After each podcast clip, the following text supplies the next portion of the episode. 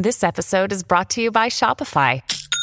Forget the frustration of picking commerce platforms when you switch your business to Shopify, the global commerce platform that supercharges your selling wherever you sell. With Shopify, you'll harness the same intuitive features, trusted apps, and powerful analytics used by the world's leading brands. Sign up today for your $1 per month trial period at shopify.com slash tech, all lowercase. That's shopify.com slash tech.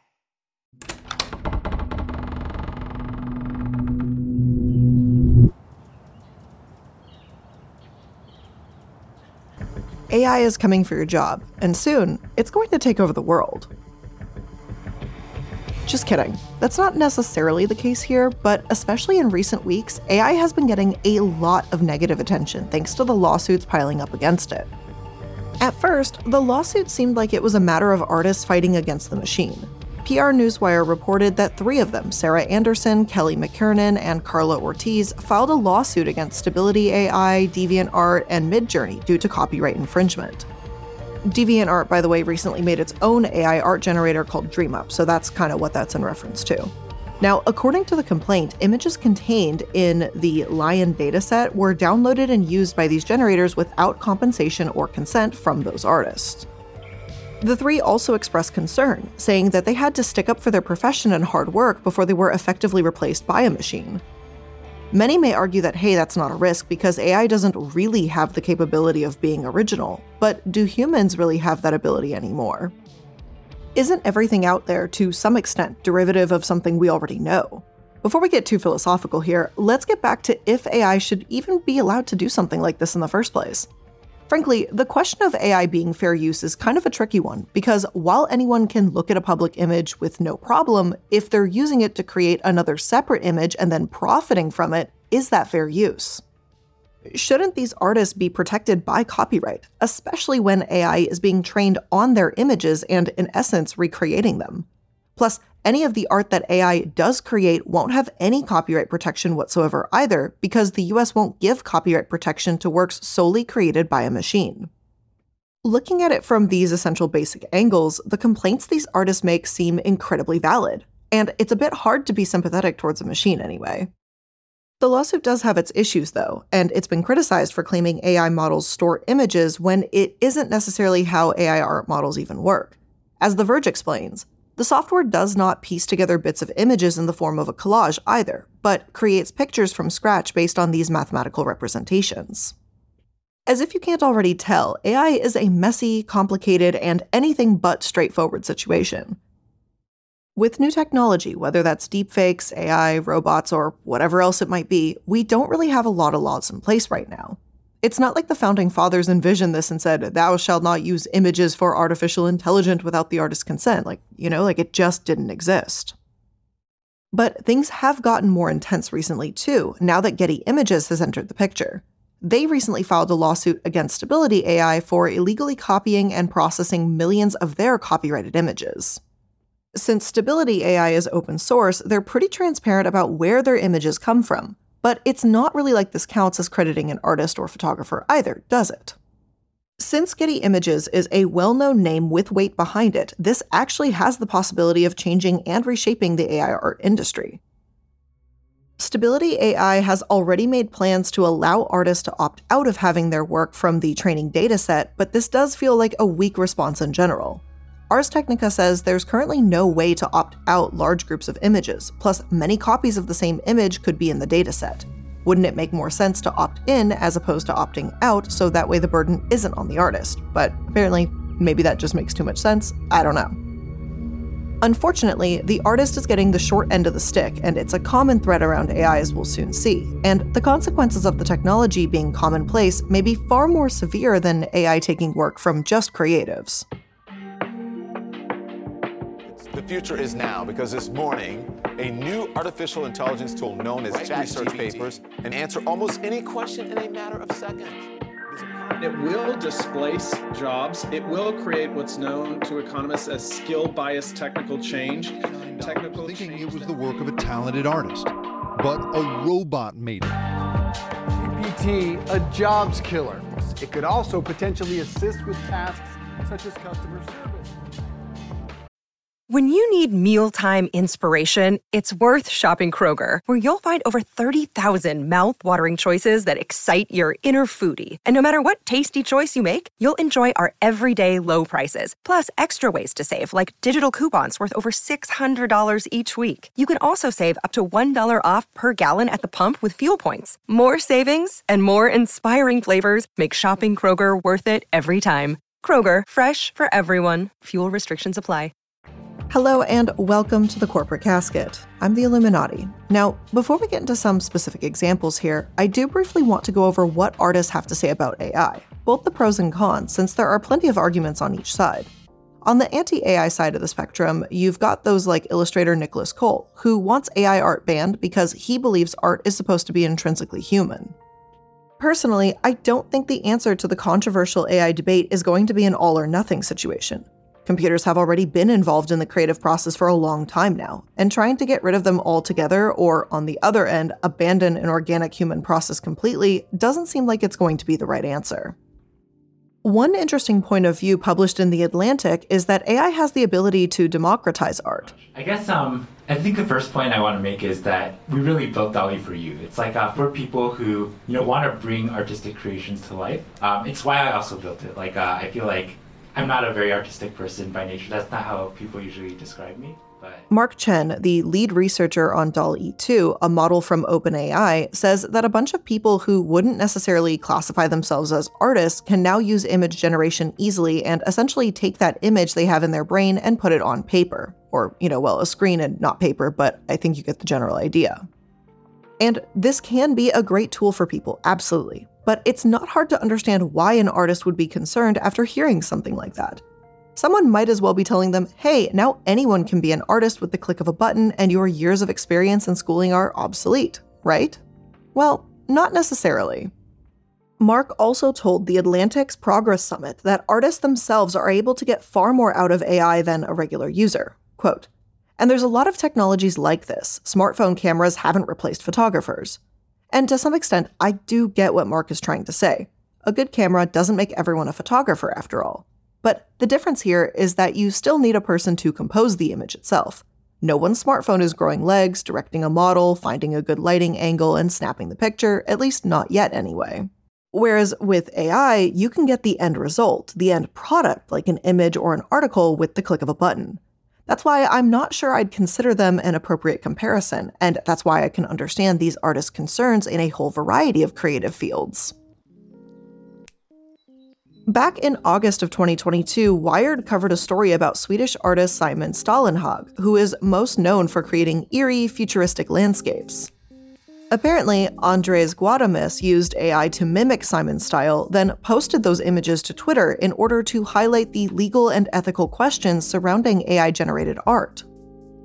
Andres said he chose Simon on purpose because the latter had spoken out against the topic in the past. Though Andres claims he didn't want to upset Simon, naturally that's exactly what happened. The pair eventually sorted things out and Andres publicly apologized, saying he was trying to make a thought provoking experiment, not an attack. Wired continued and said, Stålenhag does not like the way new technologies can be set up to enrich already powerful tech companies and CEOs. AI is the latest and most vicious of these technologies, he says. It basically takes lifetimes of work by artists without consent and uses that data as the core ingredient in a new type of pastry that it can sell at profit with the sole aim of enriching a bunch of yacht owners. And I completely understand where Simon is coming from because, let's face it, even though ethically, many of us may know not to take artistic credit for what an AI has done and treat it more like a tool or inspiration, the AI itself isn't really taking artistic consent or credit into account.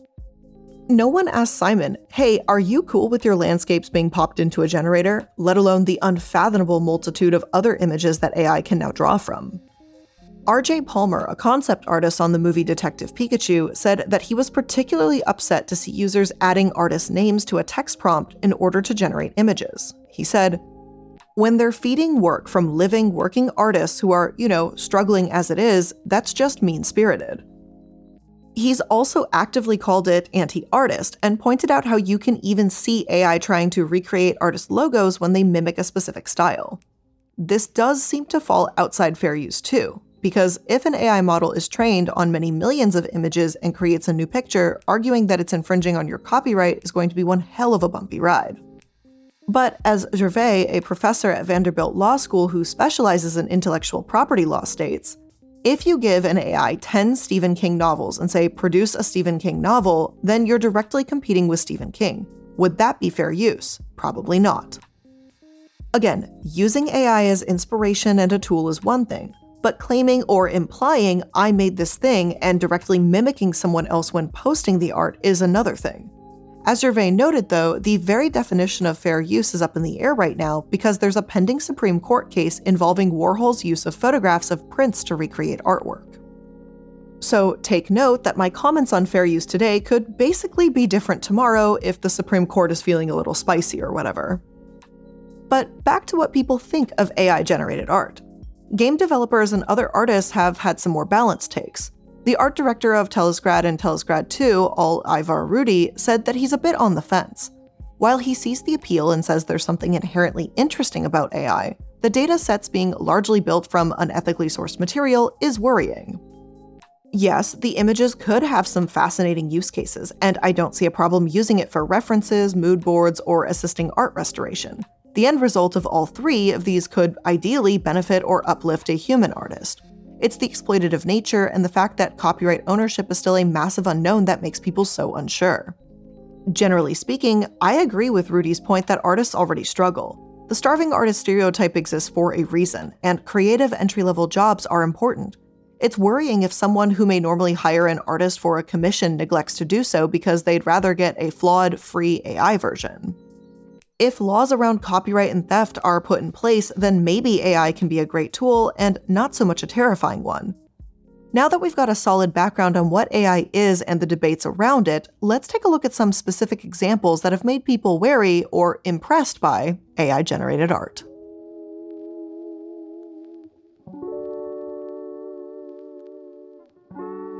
As a general disclaimer here, there's absolutely no way that I could mention every single project involving AI. So here's just a few of the more controversial ones. If I don't mention the particular one you're interested in, I am sorry, but there are many right now.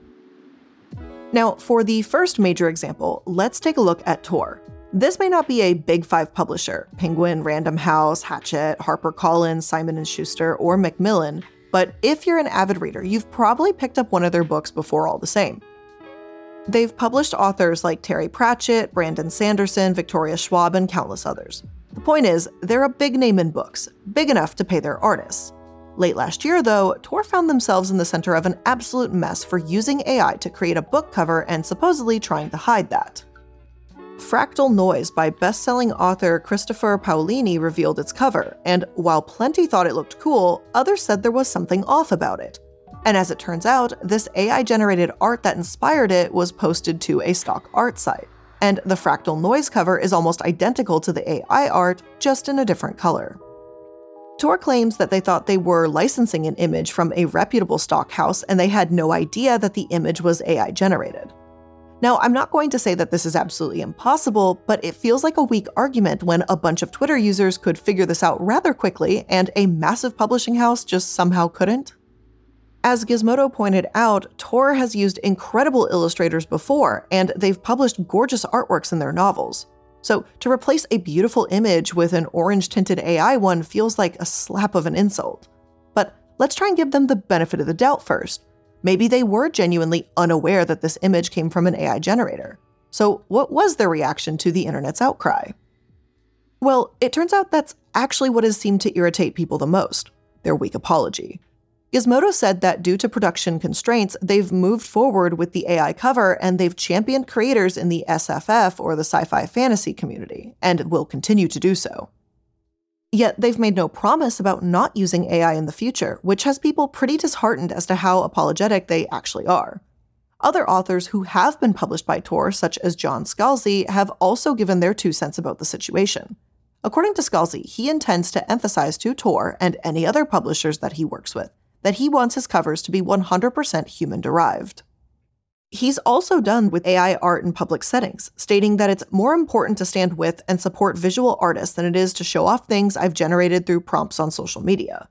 This isn't because Scalzi hates AI generated art, and actually far from it. But if it's undercutting artists instead of helping them, then yeah, that is a problem.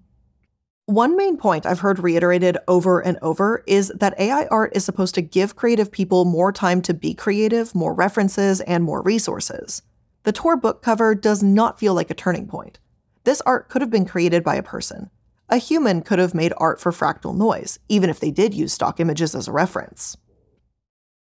A human would have been involved in the production and used that money to pay bills. Now, AI has replaced that person and effectively removed a talented human in the process. Does that mean that AI is replacing artists as a whole? Well, not necessarily, but this does make people uneasy, a feeling made worse when entirely AI written books are now out on the market. And yeah, you heard me correct. If you thought that an AI generated book cover was questionable, well, then the book Alice and Sparkle probably should not be on your to read list. Ammaar Reshi created this children's picture book using ChatGPT and Midjourney in just a few days, published it, and started selling it on Amazon. And the just ever so delightful irony in all of this is the story is about a young girl who builds her own AI robot and then learns about how the technology needs to be treated with care as it could be used for good or evil. Plenty of artists would argue that this is a lesson Reshi himself never learned because he had a conversation with a robot to help create the story itself and AI generated art for the illustrations. None of the stories seemed to be purely original human thought. It was just a book created by AI and another artist's work. If Reshi hadn't profited off of it and just shown it to people as an example of what this technology might be able to do, then I think the backlash would be a little bit different. But he sold copies, though only 70 when Time published their article. He earned royalties from that, and did so without truly creating anything on his own. It does feel like a new form of plagiarism when seen in this light, and not very good plagiarism at that. And again, I understand that beauty is subjective, and I'm definitely no picture book artist, but the little girl looks strange. Her hands seem to have little spikes or claws at the end of them, and the lack of detail in the plants and drawing utensils just make the image look half assed, not stylized. If this artwork were made by a person, I'd be less prone to criticizing it because we all start somewhere. But does AI not know humans have fingers and not claws? Though I think my favorite description of them that I've seen is flesh spork. Anyway, author Abraham Josephine Riesman had this to say as somebody who makes my money and finds my joy in writing, it's deeply troubling to see people seeking cheap alternatives to actual human writing, which is already one of the most deliriously underpaid professions. Reshi said that he does hear out these artists and that the tech industry should involve them in the process of creation. The status where Reshi announced he was publishing this book, he prompted OpenAI and Midjourney, asking them how they can ensure protections for artists and how to train models on consent. While I think it's an admirable sentiment to say that their talent, skill, and hard work needs to be respected, I can understand why artists would also feel like that's exactly what Reshi didn't do by profiting off of these tools. Like, if you plagiarize someone, I don't think a subtweet about saying how talented they are is really going to make up for that. Overall, the reactions have been pretty mixed, though I'm curious what people may have said if Reshi wasn't publishing or selling the book too. But what's just as concerning, and potentially even more consequential than the creative jobs, though, is what some other professions AI has begun moving in on as well. On Friday, CNET announced that it would stop using AI to write its articles for now, which means it was using AI to write its articles. Drama that unfolded at CNET after it was revealed that the outlet was low key using AI to write articles. We're now joined by Blake. Take just a few weeks ago, for example. CNET unveiled that they were experimenting with an AI assist to write their articles. They explained that for about two months, the CNET Money editorial team started using the tech to, quote, see if there's a pragmatic use case for an AI assist on basic explainers around financial service topics. At the time this January article was released, about 75 articles had been published. Gizmodo pointed out how hypocritical this felt coming from CNET. In December, a full month after the tech had already been utilized, a CNET article was released discussing how human jobs are safe from AI. Reporter Jackson Ryan even said, quote, AI definitely can't do the job of a journalist. To say so diminishes the act of journalism itself. I guess CNET didn't care to point out to their reporter that, hey, AI was in fact writing some of their articles. Sure, they may still have humans editing them, but these do feel like contradictory opinions coming from the same damn company. But is it a horrible, terrible thing if AI writes financial articles? Well, not necessarily. After all, AI can be unbiased and time can be freed up and devoted to research and telling the human side of a story the way a robot simply can't. Plenty of news outlets already use AI too, long before CNET. The LA Times uses it to report on earthquakes and homicides. The Washington Post has an award winning robot reporting program called Heliograf. Bloomberg News is one of the earliest adapters of automated content with their program Cyborg, and AP News has leveraged AI since 2015. If you ask me, I think one of the reasons people have been hesitant or downright critical of CNET is because CNET didn't disclose that AI was writing some of the articles. Their credit was to CNET Money staff, and their small drop down description said that automation technology contributed to the article. Its wording has only been recently changed to say AI engine, FYI. Plus, let's be honest here for a minute, no one likes to think that they might have been fooled by a robot. We've all probably seen some post apocalyptic movie where robots take over the world, and nobody wants to believe that reality might be on the horizon. Just as the internet is now recoiling at the word of CNET using AI, they were doing the same thing back in 2015 with AP News too. According to The Verge, you wouldn't know if an AI was responsible for an article at first blush, and the obvious tell doesn't come until the end of the article. This story was generated by automated insights. The whole thing sounds so scandalous in The Verge's publication. The way a newspaper would discuss a woman flashing her ankle to a crowd 200 years ago type of scandal. At least, by the end of it, this article makes the point clear that no, computers are not taking journalist jobs. They're allowing writers more time to, as the assistant business editor of the AP puts it, write smarter pieces and more interesting stories. This, however, has not stopped journalists and researchers from wondering if AI really will become the future of journalism and if they have the potential to get it right. Will these small AI generated pieces of journalism get things accurate? Are they meaningful or insightful or even worth publishing? Will it replace real jobs? Will every article now have to clarify that it was written by a robot or a human at the bottom? Now, I obviously do not have all the answers to this, and nobody does right now but things aren't exactly looking great for AI in the journalism department. Literally, as the script was being written, word came out that CNET's article writing AI had been making some pretty careless mistakes. Futurism reported that many boneheaded errors had been made, ones that were either ignored or not caught by the human editing team at CNET. They wrote, Take this section in the CNET article, which is a basic explainer about compound interest. To calculate compound interest, use the formula initial balance 1 plus interest rate over the number of compounding periods by the number of compounding per period x number of periods. For example, if you deposit $10,000 into a savings account that earns 3% interest compounding annually, you'll earn $10,300 at the end of the first year. It sounds authoritative, but it's wrong. In reality, of course, the person that AI is describing would only earn $300 over the first year. It's true that the total value of their principal plus interest would total 10,300, but that's very different from earnings. The principal is money that the investor had already accumulated prior to putting it in an interest-bearing account. And again, I will admit, I am not the best math person in the world, which is why I would rather quote an article that explains it as opposed to try and work the numbers out myself. There are several other examples given, some of which are worded poorly, whereas others, like the statement, a one year certificate of deposit only compounds once after the initial deposit reaches maturity, are just downright untrue. It could be that the editors thought the AI knew what it was talking about and didn't properly fact check it. Or it could be that these articles are so riddled with errors that it's actually hard to catch all of them. But editors shouldn't be playing Pokemon with CNET if this machine is meant to give more time to devote to important aspects of their work. It clearly is not doing that. But whether for good or for bad, and whether it's book covers, whole books, or a news article, AI seems to be here to stay, at least in some capacity. The Harvard Business Review wrote about generative AI a couple months ago, explaining that these models have a ton of use in marketing applications, Jasper, for example, can make blogs, social media posts, sales emails, ads, and a ton of customer facing content. Need a reliable social media manager? Well, AI might be able to help you there. Are you maybe looking to clone someone's voice to pretend to be a family member and get someone to send you money? Well, AI can help you there too, unfortunately, if you're a scammer. There are also AI generated phishing emails too, or on the other side of things, conversational AI tools that can help you catch scammers. Apparently, they provide, quote, far better insight of the cyber ecosystem, allowing for predictive detection, threat hunting, and faster interventions. Reshi, as he wrote or generated in the book Alice and Sparkle, was right about one thing. AI does have the power to be used for good or evil, just like any form of modern technology.